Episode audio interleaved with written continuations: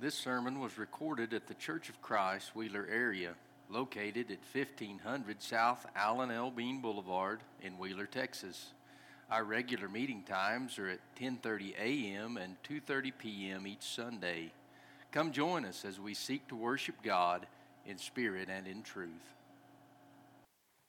I want to talk to you for a little while and study with you about uh, a story that we see in Luke chapter 17 and and uh, here in a few moments, I'm going to ask you to turn over there, use your electronic device, and, and uh, we're going to read a little bit uh, from verses 11 through 19 of Luke 17. We're not going to do that yet. Before we, before we actually get to that story, I've got a couple of verses that I want to look at and examine to kind of get our mind in, in the right place before we begin to dive into this story.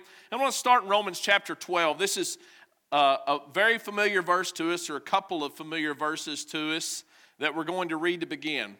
As Paul writes to the church at Rome, he says, I beseech you, therefore, brethren, by the mercies of God, that you present your bodies a living sacrifice, holy, acceptable to God, which is your reasonable service. And do not be conformed to this world, but be ye transformed by the renewing of your mind, that you may prove what is that good and acceptable and perfect will of God. Interestingly enough, Paul has just spent uh, chapters 1 through 11 explaining what the mercies of God is. And, and he does that to get to this climactic point in the book where he says, okay, now that we have a firm grasp of what God's mercy is, let's talk about something.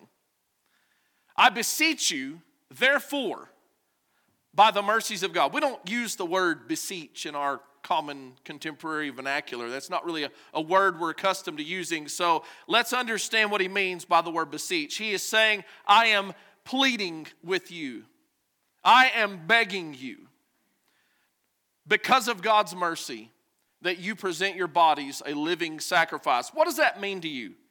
What do you think of when you think about a sacrifice?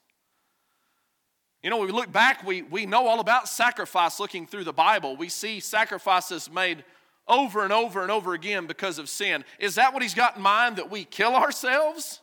That we literally sacrifice? No, notice he uses the word living sacrifice. That is, that we present ourselves, our will, our mind, our heart, our strength, everything that we are as a sacrifice at the feet of God. That we live that out. And what does that look like? He said, I beseech you, therefore, by the mercies of God, that you present your bodies a living sacrifice, holy, acceptable to God, which is your reasonable service. You know, the word reasonable here is an interesting word. I believe it's the word logikos, which is where we get our word logical. And here's what he's saying it is logical for us to serve God.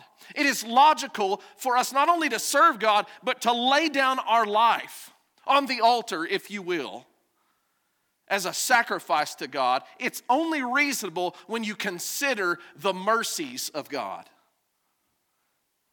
When you think about what Jesus has done in your life, does that motivate you? Does it inspire you to do better, to try harder, to give more time, to give more effort, to give more energy. See, there's, a, there's a, a, an element of this that we don't often talk about. You know what it is? It's gratitude. Because here's the truth I can know about the mercies of God, but if I'm not grateful for it, it does nothing in my life.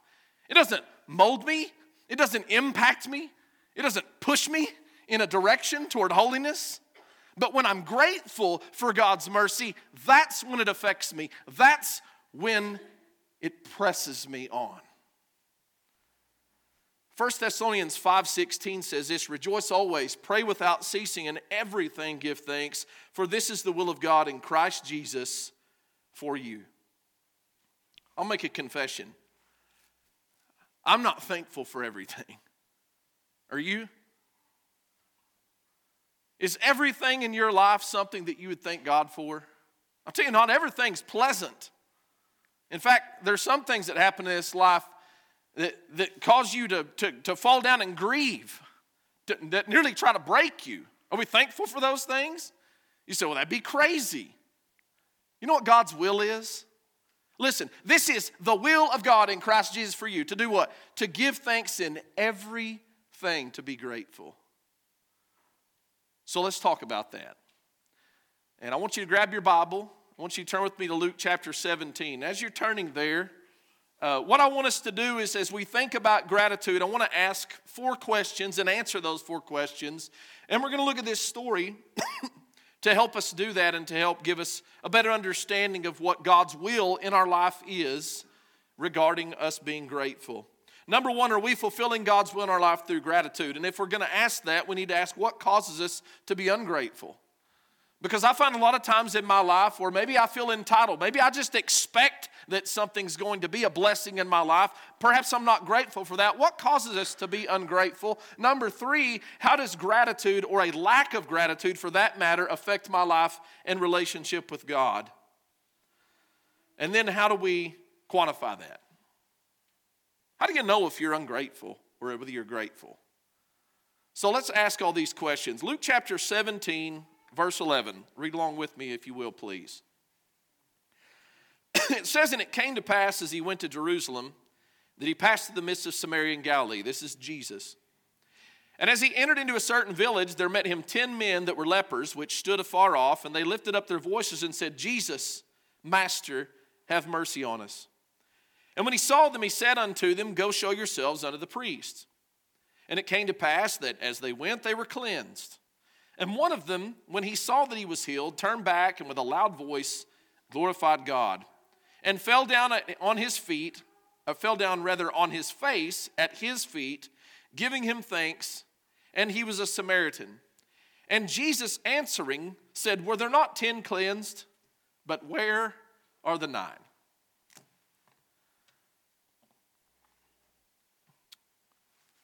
Let's talk about leprosy.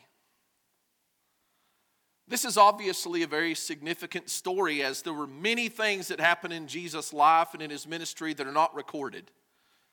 But this particular story is a story of lepers. What was the biggest issue with leprosy? Well, the biggest issue was that it was permanent, that is, it was incurable. And number two, it was most of the time fatal. Very, very rare that it would not eventually kill someone. It was a terrible, horrible disease. And I want to read some things that I, that I read about leprosy uh, from some medical reading, some medical writings, rather. It said about leprosy infection can lead to damage of the nerves, respiratory tract, skin, and eyes. This nerve damage may result in a lack of ability to feel pain which can lead to the loss of parts of a person's extremities from repeated injuries or infection through unnoticed wounds. So let's actually try to put that into context in layman's terms. What he's saying is that a leprosy attacks your nerves in your body to such a point where uh, eventually those parts of your body become desensitized. And so you may walk by something and your arm, the nerves aren't working, and so you get a cut on your arm. Well, then the infection would then spread and you'd end up losing your arm. So that was very com- common for lepers to lose fingers, to lose toes, to lose feet, to sometimes lose whole appendages.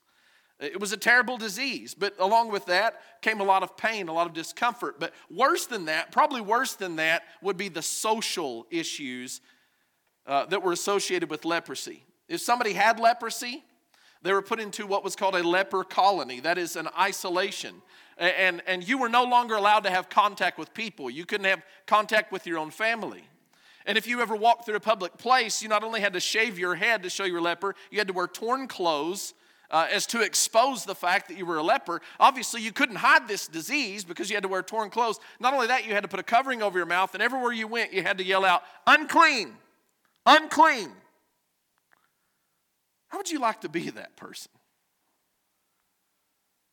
Every day, you wake up in a colony of isolation with a bunch of other people that have the same disease that you do. And that day starts out with the hopelessness of ever seeing your loved ones again. Never feeling your spouse's touch, never feeling the warmth of a hug from your children your brother or sister, your mother or dad.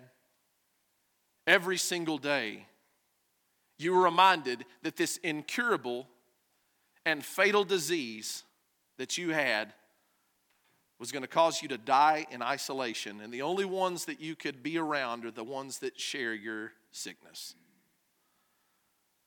That's these 10 men. There is no hope. And then imagine one day you hear about a man named Jesus who has cured a leper. And all of a sudden, your whole world changes. You know there's hope now. But he's not here.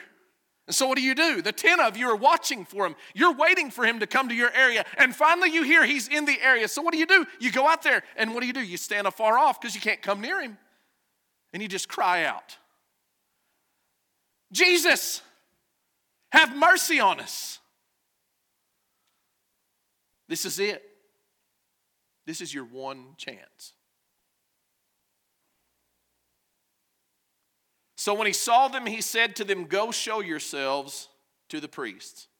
And so it was as they went, they were cleansed. You know, this is a little bit unique. Jesus typically healed a person right then and there when he, they came in contact with him, but he doesn't heal them. You know what he says? Go show yourself to the priest. You might think, well, what in the world is that about? Well, here's the thing and leprosy was such a problem that if you go back in the, in the book of Leviticus, I believe there's 53 verses in one chapter that all deal with leprosy. It could be 59. I may be not remembering that correctly, but there's over 50 verses in one chapter that are all about leprosy.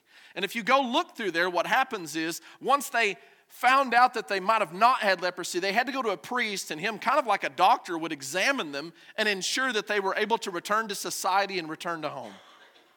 Well, they're not even cured, and Jesus says, Go show yourself to a priest. What'd they do? They went. They're headed that way. They're not cured yet, but they're headed that way. But it says, as they went, they were cleansed. Think about that moment. These guys know each other. They've been living in isolation together, these 10 men. What a moment of rejoicing that must have been. Maybe they're confused as Jesus says, Go show yourself to the priest, but all of a sudden, in a moment, there they are, and their skin is clean, and their body is cured. Do you think for one second that uh, not all 10 of these people, all 10 of these men, were not grateful? See, I have a hard time believing that. I have a hard time saying, you know, the nine were ungrateful, but the one was grateful. I believe they were all grateful. They were all grateful. How could you not be grateful for what's just happened? But there's a problem that they have. A problem. One of them, when he saw that he was healed, returned and with a loud voice glorified God and fell down on his face at his feet, giving him thanks, and he was a Samaritan. Now, I want you to take that word there, Samaritan, put that in your pocket. We're going to pull it out later because we're going to talk about that later, but I don't want to focus on that right now. What I want us to see is that there was one person that came back to give thanks. And it says, So Jesus answered and said, Were there not ten cleansed, but where are the nine? Were there not found any who returned to give glory to God except this foreigner? Again, I have no doubt in my mind, given the serious nature of their condition, that these men are thankful. But what's different about this one? Number one, he returned. He returned. They may have been thankful in their mind, they may have been thankful in their heart, but this man returned to the blesser, to the giver. Number two, he loudly praised God. Number three, he fell down on his face at Jesus' feet. And number four, he gave him thanks. You say, well, I don't know why that's so profound. I'll tell you why that's profound to me. Because I believe these men were grateful, but what they were grateful for was the blessing and not the blesser. See, a lot of times we are. We're grateful for what we have in life. You even hear the atheists say things like that. I'm, I'm so grateful for this opportunity. Well, to whom? For what? See, gratitude is, is not virtuous in and of itself. Everybody ex- experiences gratitude, but see, what this man did was he recognized where the blessing came from and he returned to give praise to him and he fell down in humility and worshiped him and he gave him thanks. He gave God thanks. You know what Jesus said? Where are the nine? That's not right. It doesn't make sense that only one person would return and give God the glory for the blessing. Their whole life has just changed. Everything's been restored, and where are they? That's what Jesus said. Where are the nine? James 1 and 17 says, Every good gift and every perfect gift comes down from the Father of lights, with whom there is no variation or shadow of returning, of turning rather. See, I think sometimes people feel this sense of entitlement, like, like they, they believe they have the right, or, or maybe they should have the privilege of receiving God's blessings. But the truth is, if God doesn't want to bless me with anything, I'm not blessed in any way, form, or fashion. Every good gift, every perfect gift comes down from God. Notice what Philippians chapter 4 and 6 through 8 says. It says, Be anxious for nothing, but in everything by prayer and supplication, with thanksgiving, let your requests be made known to God. That sounds a lot like what we read in Thessalonians at the first of our study, doesn't it? In everything by prayer and supplication, with thanksgiving, let your requests be made known to God. And he says, And the peace of God, which surpasses all understanding, will guard your hearts and minds through Christ Jesus. Finally, brethren, whatever things are true, whatever things are noble, whatever things are just, whatever things are pure, whatever things are lovely, whatever things are of good report, if there are any virtue, if there anything praiseworthy, meditate on these things. You know what happens to me when I have some type of anxious situation come up? I'm overwhelmed by it. You talk to my wife, she will tell you, I'm a worrier. I didn't say I'm a warrior, I said I'm a worrier. I overthink everything. And so, you know what? Sometimes I'll be overthinking something and then it just hits me. I go, What am I doing? I'm supposed to pray about this. So I pray about it. And what do I pray about? My worries. And then I worry some more. And then I pray about it. And then I worry some more. Is that what he's got in mind here? You know what my problem is? Is whenever I'm going to God and letting my request be made known and praying to Him, you know what I forget? This right here. I don't I do part of what he told me to do. I just don't do all of it. I say, here's what I'm worried about. This is what I'm concerned about. Now, remove the thorn in my flesh. But I don't take an inventory of my blessings. And I want to encourage you to do something next time that you're overwhelmed with worry. I want you to take a piece of paper and I want you to sit down and I want you to write down every spiritual blessing that God has given you through Jesus Christ. That's number one. Every spiritual blessing. Number two, I want you to write down every person in your life that blesses you and that loves you. Write that down. And number three, write down every physical comfort that you have in this life. And if you write all those things down, and you look at them, then I want you to start looking at every one of those and imagine what your life, how much harder your life would be without those things. Because that's a lot of people's lives. And here we sit a lot of times going, It's not fair, God. Life's not fair, God. Why do I have to go through this, God? And what we don't do is exactly the song that we've been singing for who knows how long count our blessings. Take an inventory of the good things. Meditate on what's true, what's noble, what's just, what's pure, what's lovely, what's of good report, what's praiseworthy and virtuous. See, what we do is we get into this, and I think, I remember Richard Senner calling it one time stinking thinking. That's what happens to us. We get to thinking negatively about things. We get centered on what's causing us grief instead of for, we forget. We forget what God's given us. Take an inventory. Luke chapter 15, verse 29. Luke 15, 29. This is from the, the what we call the parable of the prodigal son. It says in verse 29 So he answered and said to his father, This is the older brother, said, Lo, these many years I've been serving you. I never transgressed your commandment at any time, and yet you never gave me a young goat that I might make merry with my friends. But as soon as this your son, this son of yours, came, who has devoured your livelihood with harlots. You killed the fatted calf for him. And he said to him, Son, you were always with me, and all that I have is yours. You know, one of the biggest threats that we have to gratitude? Envy. Envy. We don't think envy's that big a problem in America. We don't. It's okay to envy, right? Do you know in Galatians chapter 5, as he mentions things that would keep a person out of the kingdom of, God's, kingdom of God, such as adultery and fornication, uncleanness, lasciviousness, hatred, one of the things he mentions in there is envy. Envy. Does that grab your attention? That people will not go to heaven because they live their life practicing envy? What's this man's problem? Envy. He saw what the Father was blessing someone else with and said, That's not fair. He's not as good a person as I am. He's not as dedicated and committed as I have been. You don't give those things to me. Why are you giving them to him? You know what the Father called him to remember? You have an inheritance. Everything that I have is yours.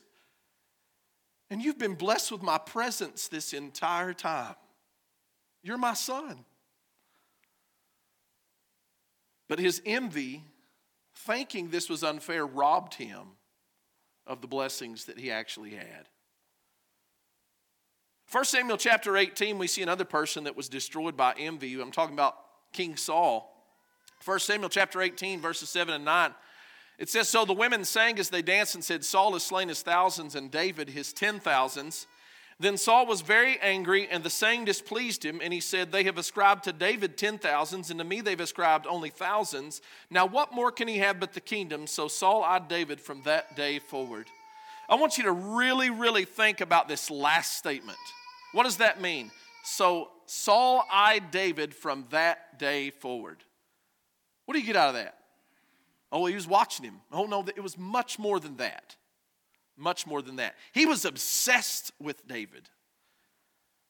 He had tunnel vision. He was addicted to destroying David. And he spent the rest of his life chasing around David, several years chasing David, trying to kill him. You know why? Envy because he felt like it wasn't right for him to be robbed of the glory that was due him. And you know what he did? He wasted his entire kingship. He was the king of Israel. And instead of being a blessing to the kingdom of Israel, he was absent, chasing the man that God had anointed, eventually coming to his own destruction. All because of envy. He wasn't grateful for what God had given him. Romans chapter 1, verse 20 says of the Gentile world, it says, For since the creation of the world, his invisible attributes are clearly seen, being understood by the things that are made, even his eternal power and Godhead, so that they are without excuse. Now listen to verse 21. Because although they knew God, they did not glorify him as God, nor were thankful, but became futile in their thoughts, and their foolish hearts were darkened. You know, one of the thing, one of the uh, outcomes, you might say, of being ungrateful will be that we will not glorify God. I'll tell you, that's what makes us want to praise God. There's, there's a song in this book. I don't know if y'all know this song or sing this song. How can I keep from singing his praise? If you, even if you don't know it, go read the words to it later. Because I'll tell you, it, it grabs me, it pricks my heart, it makes me say, why, why am I not doing better? Why am I not praising more? Why am I not giving him more glory with all the things he's given me? How can I not praise his name? But you see, these people lived in a world where they worshiped self rather than God. They knew who God was, they could clearly see the evidence of God. They could see it, but they didn't want to glorify him, nor were they thankful. And it says they worshiped the creature more than the creator. John Bright, a British statesman, once said, He is a self made man and worships his creator. I want to say that again. Think about that. He's a self made man and worships his creator. You ever just look back at the things in your life and go, I did this?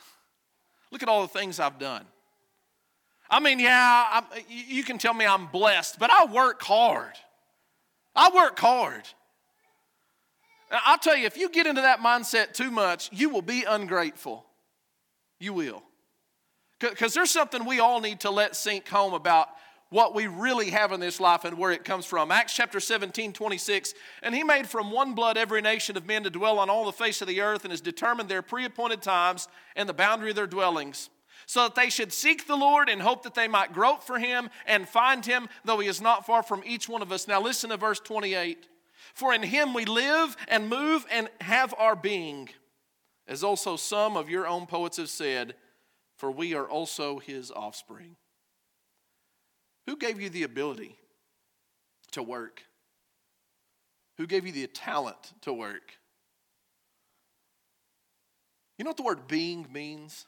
It means existence. You know what? If God doesn't want me to exist, I don't exist. If He doesn't want me to move, I don't move. If He doesn't want me to possess, I don't possess. Everything, whether you work for it or don't work for it, everything that you've been blessed with has been given to you by the grace of our Creator. He holds everything in His hands. And don't ever feel like you're a self made person, because that doesn't exist. But what it does is it breeds ingratitude in our life. When we start to think about, well, I did that, I accomplished that, I worked for that, I'm the reason, I'm the originator of my blessings. I'll tell you, some people think, well, maybe I don't want to exist. Maybe I don't want to have a being. And I'll tell you, there's nothing more sad to me than when a person is in such hopelessness that they don't want to live. And I know people have hard times in life. Some people suffer with chronic pain every single day. That's what their life is defined by is pain. Some people get to where they can't move and work and they can't do, they don't have the energy or the strength that they used to have. And I'll tell you, that makes life extremely hard on them. But I want you to know that no matter how bad your life is on this earth, you can still be grateful and should be grateful. I want you to notice 2 Corinthians chapter 5, verse 1. And, and don't get hung up on the earthly house and tent. He's using these things as analogies. He's not talking about building houses and building tents, he's talking about our body. He says, For we know that if our earthly house, that is, this body, this tent, is destroyed, we have a building from God, a house not made with hands, eternal in the heavens. For in this, in what? In this body, he says, we groan, earnestly desiring to be clothed with our habitation which is from heaven, if indeed having been clothed, we shall not be found naked. For we know uh, for we rather who are in this tent groan, there he says it again, groan, being burdened, not because we want to be unclothed, but further clothed that mortality may be swallowed up by life. Is it surprising that we would experience hardship, that we would groan, that we would be burdened in this body? Of course not. That's the truth for every person.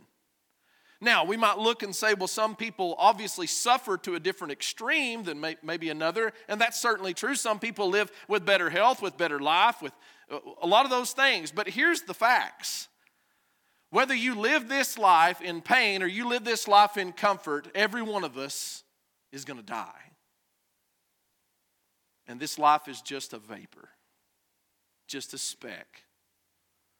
And I'll tell you, when we all get to eternity, the speck is irrelevant. It doesn't matter.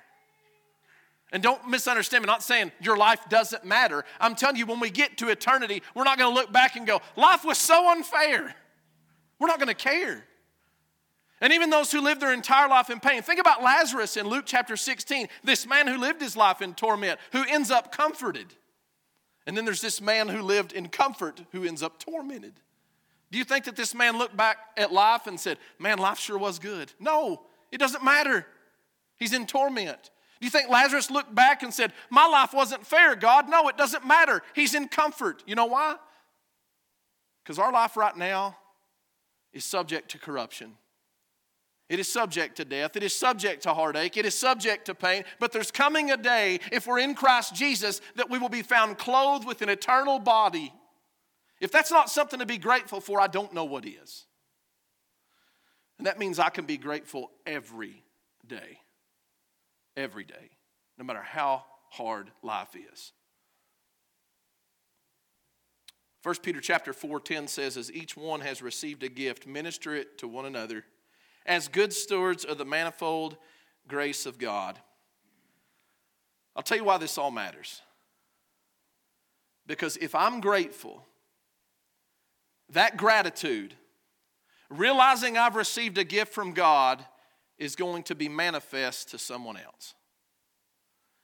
See, God did not design us to just be recipients of His blessings. God in Christ Jesus created you to be a conduit for those blessings. For those blessings not to stop with you, but to flow through you. And if I don't recognize those blessings, I don't recognize that grace that's been given to me, I'm not certainly not going to be a conduit for it. I'll tell you what people don't want a part of. They don't want a part of being uh, uh, connected with a body of people that are miserable. I mean, if Christians are miserable, do you really think that people in the world are going to go, Yeah, I would rather give up on my earthly blessings and be miserable like you? And I'm not saying y'all are that way, but you get my point. This matters. How we spread the gospel, it matters that we're grateful, that we understand what blessings we hold. Because we're to be a steward of those blessings, that God put them in our hands to deliver to someone else. And I want you to see how that affects not just the gospel, but also our relationships with one another.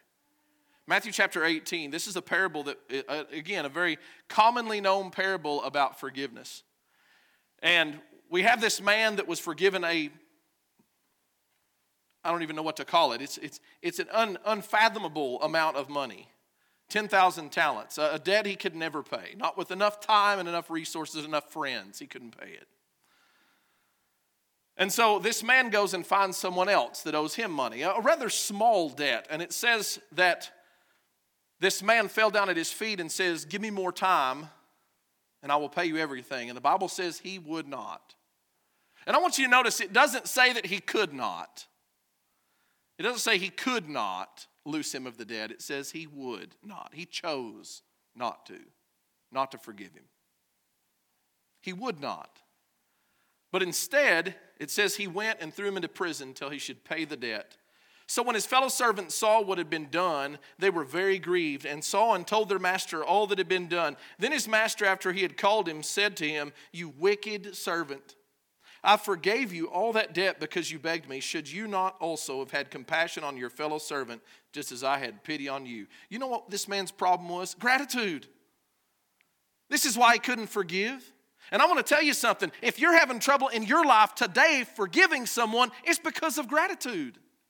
Because when we recognize what we've been forgiven from our God, we'll loose every debt in our life. We'll freely loose debts because we understand the magnitude of the forgiveness and grace of God, and we will be a steward of that grace in releasing every single person that's ever wronged us. But until we're grateful, until we understand this man that owed 10,000 talents doesn't res- represent the worst person on earth, it res- represents every one of us. Once we recognize that, we'll be grateful. See, it's about perspective. If I think I'm just this righteous person that is above everybody else, and, and when I was baptized into Christ, I really wasn't, didn't really need my sins forgiven, God just made it official at that point, I'll tell you, that's the wrong mindset. You weren't this close to God and He just shoved you a little closer. You were separate from God because of your sins. You were not righteous. You were in need of a Savior. You were in need of rescuing. How can we not be grateful for that? How can we not extend that same gratefulness and forgiveness and kindness?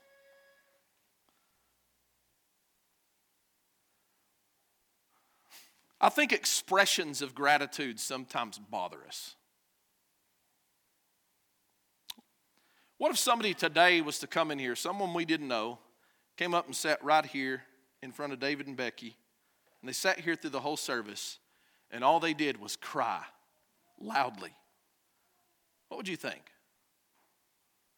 Would that make you uncomfortable? What would y'all be trying to do if somebody came in here and did that? Would your first be your first thought be how, how can we get this person to stop crying and be quiet so we can have church? Will we start judging? Will we say, probably nothing wrong with her anyway, she probably just wants attention? That's why, that's why she's up here. She's up here crying because she's just trying to make a spectacle out of herself. Maybe that's all true. Or maybe she's just so moved by God's goodness that it just causes her to sob and weep. Would that be strange to us? Probably strange to us, wouldn't it? I'll tell you, let's just up the ante a little bit. What if somebody came in here and they walked up here and they fell down on their face right here in the middle of the aisle and began to worship and praise God? Well, we'd have all kinds of thoughts about that, wouldn't we? That's not decent and in order. Good grief. Look around, waiting for somebody to get this person in order. You know what's interesting? Therefore, if the whole church comes together in one place and all speak with tongues, and there come in those who are uninformed or unbelievers, will they not say that you're out of your mind? But if all prophesy and an unbeliever, an uninformed person comes in, he is convinced by all, he is convicted by all, and thus are the secrets of his heart revealed. And so, falling down on his face, he will worship God and report that God is among you. You know what's interesting is that that's the exact effect that Paul thought the assemblies would have on unbelievers and outsiders. That they be so moved by God's goodness because of the worship that they see, because of the things they hear about God, that they would be moved. And I'm not telling you to fall down on your face, it's not my point. But I do want to ask you this when's the last time you fell on your face? Not in an assembly, but when's the last time you were so grateful? You were so in awe of God's majesty and glory and goodness that it moved you to tears that you fell on your face and worship God. That's what this leper did. He didn't just return, he loudly praised God right at the feet of Jesus. And if we think that's inappropriate, we might be like this person that we read about in Luke chapter 7. It says, Then one of the Pharisees asked him to eat with him, and he went to the Pharisee's house and sat down to eat. And behold, a woman in the city who was a sinner. How would you like to be just known as a sinner? That, that, we're not told her name here in Luke, just a woman who was a sinner. When she knew that Jesus sat at the table of the Pharisee's house, brought an alabaster flask of fragrant oil, and stood at his feet behind him weeping, and she began to wash his feet with her tears and wipe them with the hair of her head, and she kissed his feet and anointed them with the fragrant oil. I'll tell you, you want to be in an uncomfortable uh, situation, this would be one. Imagine you're sitting around a dinner table, you're all eating, and this woman walks in the house and she walks over and she is crying so profusely, she's creating enough tears to wash someone's feet. I don't even think I could create enough tears to, to wash half of my hand. She is washing Jesus' feet. She has no water with her tears and wiping them with her hair. But not only that, she is kissing his feet. You know what I'd probably think? That is so inappropriate. Are you just going to let her do that? You know what's sad? That's exactly what the Pharisee was thinking. When the Pharisee who had invited him saw this, now listen, he spoke to himself. He didn't say this out loud. He was just watching. And he thought to himself, this man, if he were a prophet, would know who and what manner of woman this is who is touching him, for she is a sinner. And he didn't have to say that. You know why? Because Jesus knew his thoughts.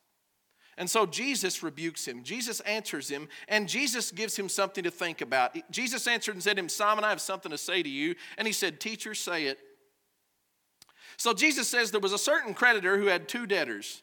One owed him 500 denarii and the other 50. And when they had nothing with which to repay, he freely forgave them both. Tell me, therefore, which of them will love him more? Simon answered and said, I suppose the one to whom he forgave more. And he said to him, You have rightly judged. You know, Jesus basically draws this out in crayon. I mean, there's, there's no way to mistake or to get the answer wrong. I mean, nobody's going to say, Well, the guy with 50, uh, it's, it's obvious, right? The guy who was forgiven more is going to love him more. What he didn't know is Jesus is using this as a very teachable moment to teach Simon about why this woman is doing what she's doing and why it's fine that she's doing what she's doing. Then he turned to the woman and said to Simon, Now get this. Here's this woman crying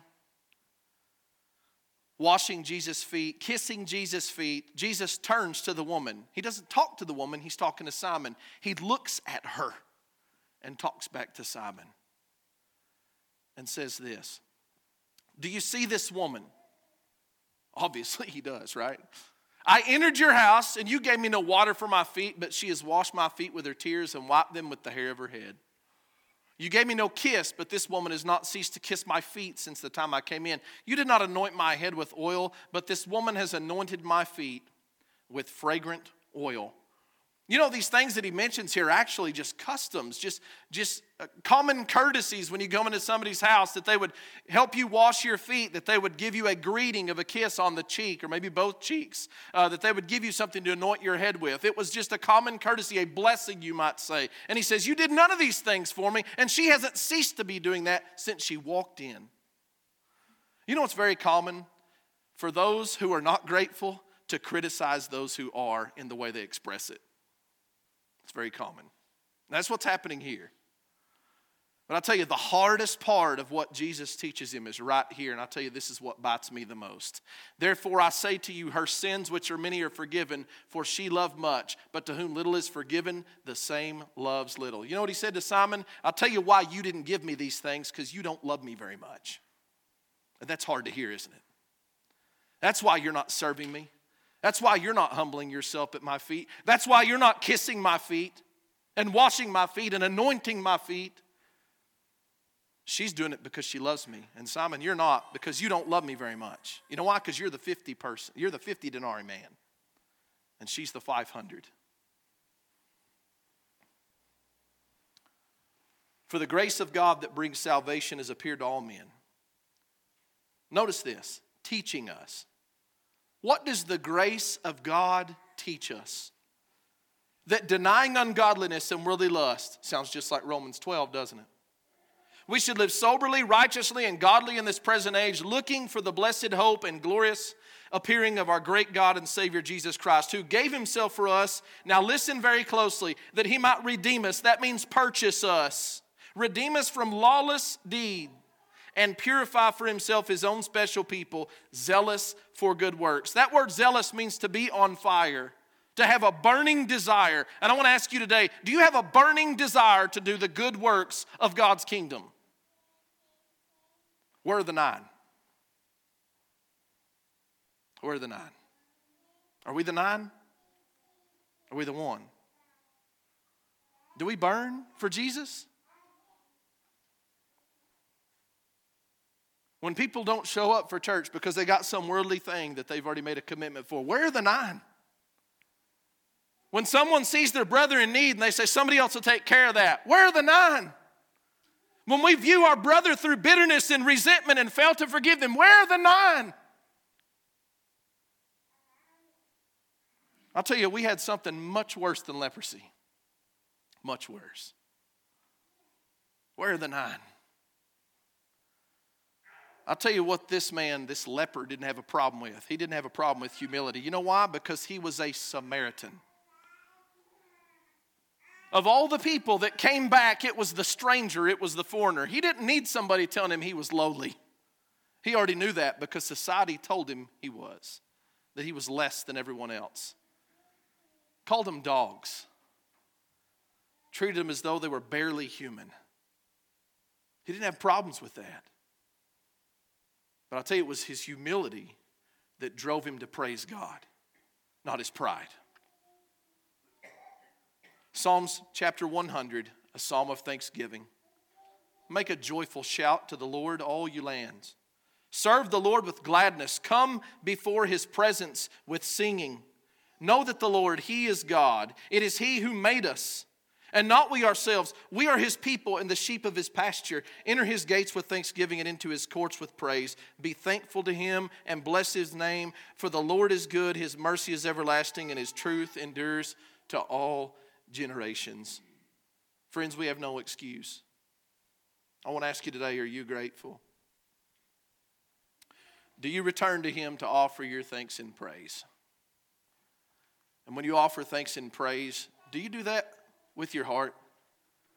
Or do you just go through the motions? Because I'll tell you, you can't go through the motions when your heart is full of gratitude. You can't. Do you take an inventory of the blessings that He gives you every day? And I want to encourage you to do that often, to do it often. Number three, do you show Him your gratitude by sacrificing those blessings to His glory and honor? Are you a steward of the blessings of God? And finally, do you deny yourself of ungodly pleasures and live in holiness and righteousness with a burning within to do righteous deeds? Because that, friends, is not above and beyond, it's only rational when you consider what God's done for us. Thank you for listening to today's sermon podcast. If you have questions about what you have heard or would like to know more information, please contact us by emailing cfcwheelerarea at gmail.com or look us up on Facebook or Instagram and send us a message there.